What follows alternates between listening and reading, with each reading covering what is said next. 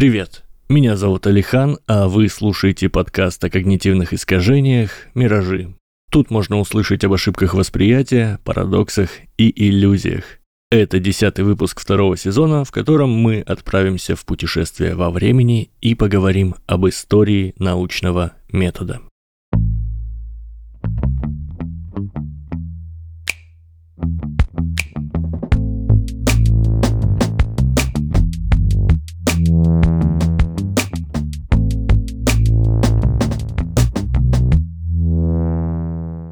Пока наша машина времени прогревается, предлагаю поразмышлять о том, что такое знание. Вы знаете, как вас зовут, который сейчас год, сколько будет 6 6 и, скорее всего, имя президента вашей страны. Кроме того, вы знаете, что Земля вращается вокруг Солнца. Особенность перечисленного в том, что все это можно проверить. Вы можете заглянуть в календарь свидетельства о рождении, понаблюдать за движением звезд и планет. Кроме того, вы можете дать достаточно точное определение тому, что такое имя, описать своими словами, как современное человечество ведет календарь и построить примерную модель Солнечной системы. Какие-то знания доступны всем, а какие-то встречаются редко. Например, глубокими познаниями в квантовой информатике и запутанности фотонов обладает лишь горстка людей, а о том, как лучше всего почесать вам спину, знаете только вы. Знание жителей Земли – это совокупность всех индивидуальных доступных всем знаний, плюс все то, что когда-то было записано на жестких дисках, выбито на скалах или еще каким-то образом перенесено из недолговечного человеческого мозга на внешний носитель. Но при условии, что кто-то однажды возьмет и направит свое внимание на эту информацию. В этом разница между информацией и знанием. Информация статична, а знание живо. Если завтра человечество исчезнет, то накопленная информация останется, но знать ее, увы, будет некому. Попробуем дать определение. Знание – это представление о чем угодно, которое можно обосновать логикой или фактами, а также проверить. Если человек обладает представлением о чем-то, может его выразить, передать дальше, но это представление недоказуемо, то это вера. Если логика, факты и опыты подтверждают представление, знание. Сережа утверждает, что обладает тайным знанием. Он прочитал на форуме, что политиками управляют рептилоиды, а президент проводит кровавые ритуалы. Сережа верит в это. Маша утверждает, что обладает знанием о том, что ее преподаватель взяточник. У Маши есть компрометирующая видеозапись и несколько свидетелей. Маша обладает знанием. Научный метод – это набор принципов и понятий, основываясь на которых ученые получают знания. В начале нашей истории ни научного сообщества, ни метода, конечно же, не было, но были люди и были события. О них и поговорим. Остановка первая – далекое прошлое. Настолько далекое, что письменности у людей нет, а язык прост и непритязателен. По сути, на этом этапе наши предки ненамного опережали современных шимпанзе. В те времена знания были в основном практические и добывались также на практике. Ну или передавались вживую личным примером. Ух нашел острые камни, которыми удобно резать шкуры и показал их соплеменнику. По тем временам научный прорыв. Переместимся чуть дальше во времени. У человечества начинает появляться культура, усложняется социальная структура и быт – к типичным знаниям добавляется устные предания о героях, обрастающие новыми подробностями при каждом пересказе, информация о предках и соплеменниках, секреты охоты и примитивного ремесла. Может показаться, что на этом этапе мы не стремились к проверяемости знаний, но если отбросить мифы и шаманские мистерии, то знания в то время проходили проверку суровой реальностью. Писались кровью, как современная техника безопасности. От знания об охоте и собирательстве зависело выживание племени. Да и шаману могло достаться на орехи, если после его камлания и грибов пациенты все как один отдавали духом душу. Следующая остановка – античность. Древняя Греция, Римская империя – вот те все времена –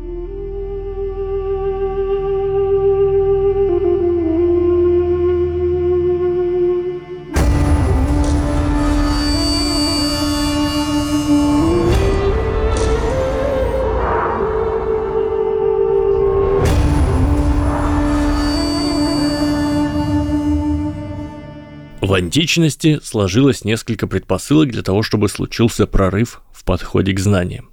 Во-первых, социум стал еще сложнее. Появились государства, политические строи, законы и социальное расслоение. Захваченные в войнах рабы делали тяжелую работу, обеспечивая привилегированные классы и давая им время для высоких размышлений. Во-вторых, быть умным, глубокомыслящим и знающим стало модно. И, наконец, в-третьих, к этому моменту уже появилась письменность, поэтому труды того времени дожили до наших дней. Хотя в этом выпуске я сконцентрировался на западной традиции, хочу упомянуть, что во времена Платонов, Диогенов и Сократов параллельно занимались философией Конфуций, Модзы, Кашьяпа и прочие крутые восточные дядьки. В Древней Греции выделили и описали силлогизмы, простейшие логические операции, в которых из двух утверждений выводится третье. Ну, например, у приматов нет крыльев, все люди приматы, вывод – у людей нет крыльев. Силлогизмы, логические выкладки и дедуктивный метод от общего к частному настолько понравились грекам, что они порой ставили их выше эмпирических знаний, полученных во время наблюдения. Особым вкладом в научный метод стал труд Аристотеля «Арганон», собственно, метод, где он формализовал принципы логики, аналитики, ведения споров и описал базовые понятия, которыми мы пользуемся до сих пор. Например, что такое количество, качество, состояние или пространство. Пока мы в античности, нельзя обойти стороной и моих любимых стоиков.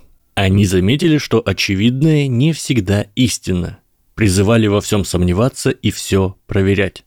Истина – это не то, что кажется очевидным и логичным, а то, что действительно соответствует реальности. К сожалению, белый пушной зверек уже подбирался греческим полисом и Римской империей, поэтому такие передовые идеи пришлось на некоторое время отложить. Средневековье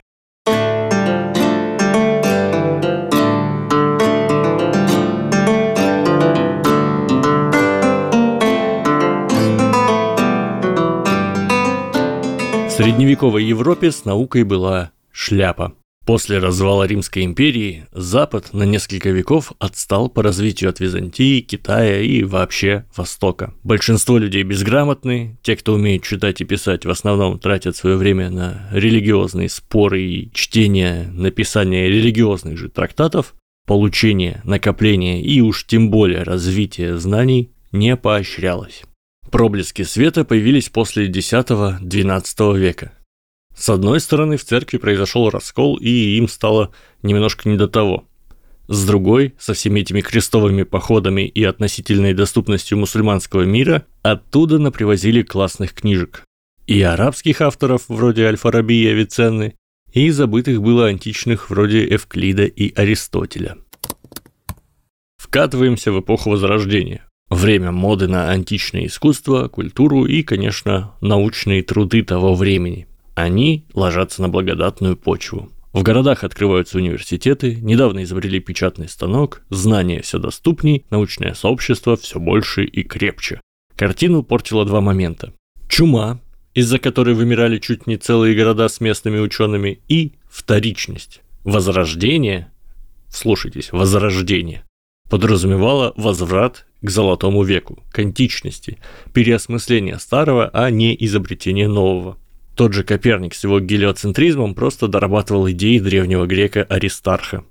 Мышление, подход к знаниям и культуру за темные века здорово жмыхнуло церковным догматизмом. Царило убеждение, что новых знаний нет и не будет, что старые подходы по умолчанию надежней, трава зеленее и так далее. Но Мало-помалу мышление масс выздоравливало и... Новое время. Эпоха просвещения.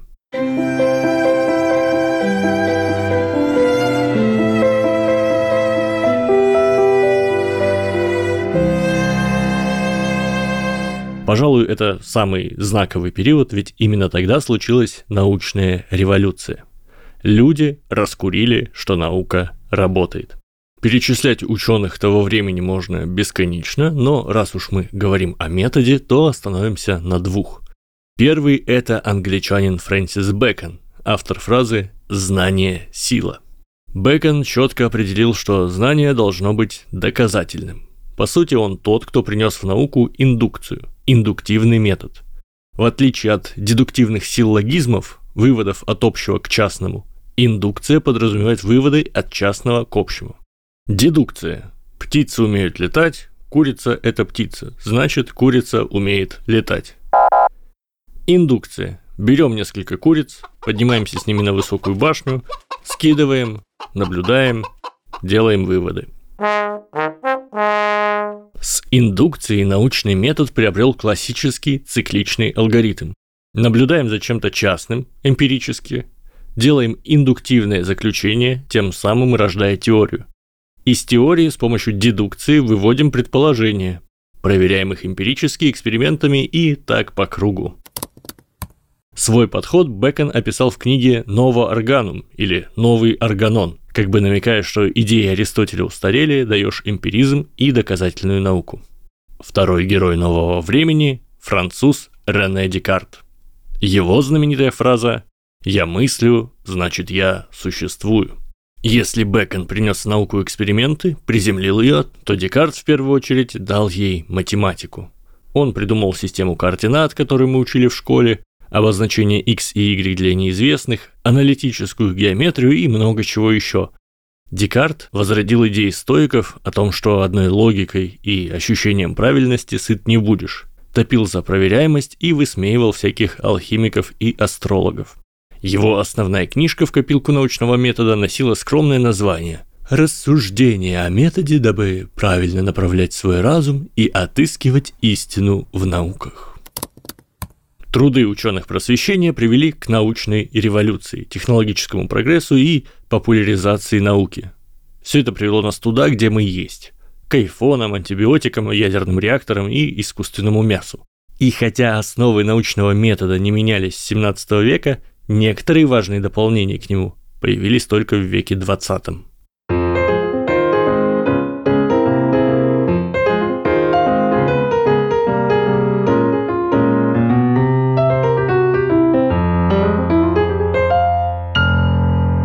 Критерий Поппера. История науки – это череда опровержений. Все думали, что Солнце вращается вокруг Земли, но потом Коперник доказал, что это не так. Думали, что бактерии самозарождаются, но Пастер опроверг это, экспериментируя с колбами, бульоном и доступом воздуха. Думали, что Вселенную пронизывает эфир, но появился Эйнштейн со своей теорией относительности и так далее. Дело в том, что значимость подтверждающих и опровергающих данных неравноценно. Сотни доводов «за» легко перебиваются одним «против». Карл Поппер называл это познавательной асимметричностью и воспользовался ей для того, чтобы определить, что можно считать научной теорией, а что нет. Если теория фальсифицируема, то есть теоретически опровергаема, то она может считаться научной. Если нет, то она не удовлетворяет критерию Поппера. Существует ли Бог? Есть ли загробная жизнь? Влияет ли дата и место рождения на характер? Найдется много людей, которые верят в существование Бога и даже приведут примеры божественного вмешательства. Вот только покуда Бог описывается таким образом, что его существование нельзя опровергнуть, это будет разговор за пределами науки. Еще одним современным прорывом, даже не в методах, а скорее в инструментах, стали компьютеры. Уже сейчас они позволяют гораздо точнее и глубже изучать мир. Возьмем для примера формулу Байеса. Она позволяет рассчитывать вероятность событий, включая в себя каждое новое связанное событие. Байесова формула ждала пару веков, прежде чем ее стали применять на практике. В 18 веке просто не было возможности производить столько вычислений. Еще для анализа научных данных теперь активно используется искусственный интеллект – когда нужно найти закономерности в большом объеме данных, фотографиях звездного неба, ДНК или статистической информации, обученные нейросети работают лучше людей.